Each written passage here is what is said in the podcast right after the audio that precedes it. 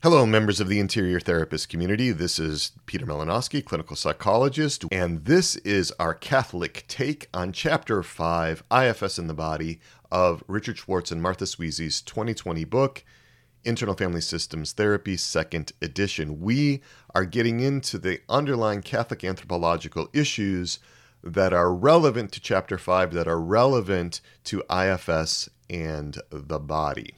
So I want to just start by saying that in the history of the Catholic faith, there have been a number of heresies that have come up that have been condemned by the Church because of how those heretical views looked at the human body. When we're talking about Manichaeanism here, we're talking about Gnosticism, we're talking about Albigensianism. These are heresies that in one way or another condemned the human body or saw evil in the human body. Why do these come up? Well, I think there's a number of reasons going back to the fall. But one of the things I want to focus on is some of the passages, for example, in Galatians, that where Saint Paul talks about the flesh. And there was a great two thousand thirteen blog post by Marcellino D'Ambrosio entitled, "What Does Saint Paul Mean by the Flesh?" It's perfect. He makes the, he has this great quote where he says, "Jesus did not come to, quote, save souls, end quote, but to save human beings."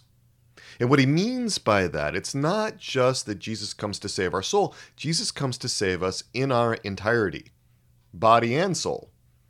So I just thought that was a great way of looking at this, because I think we have this splitting or this polarization between body and soul. And I think it's complicated when we hear about Saint Paul condemning in several of his epistles the flesh.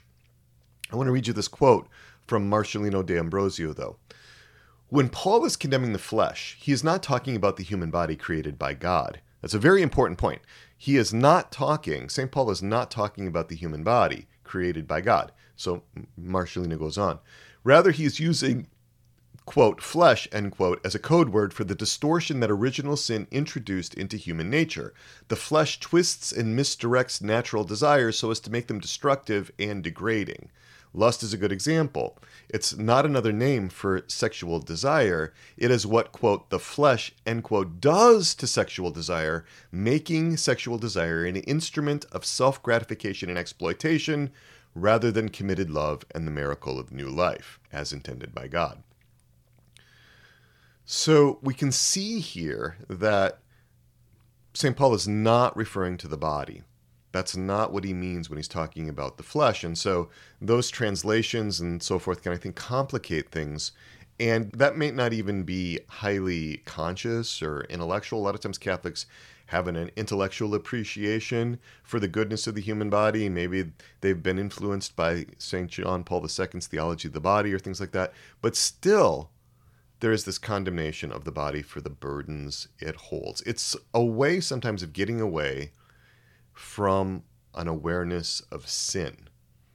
The body condemned for having seemingly caused sins, right? Caused ourselves to sin or caused others to sin against us. So we need often to have a discussion with clients about what is, what are sinful acts and what are merely disordered, right?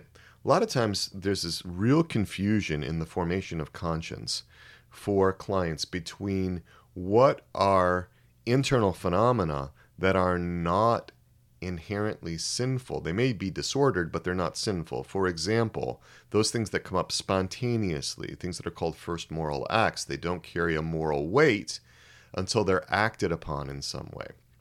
And so even intense anger at God, if that comes up spontaneously, for example, right, it's not harbored, it's not nurtured, it's not embraced. It comes up, though, because a part misunderstands God. That's not sinful. Now, that anger at God is disordered. It doesn't reflect an injustice that God has perpetrated on us, but it's but it doesn't carry sin unless we blaspheme or, or in some other way act out against God.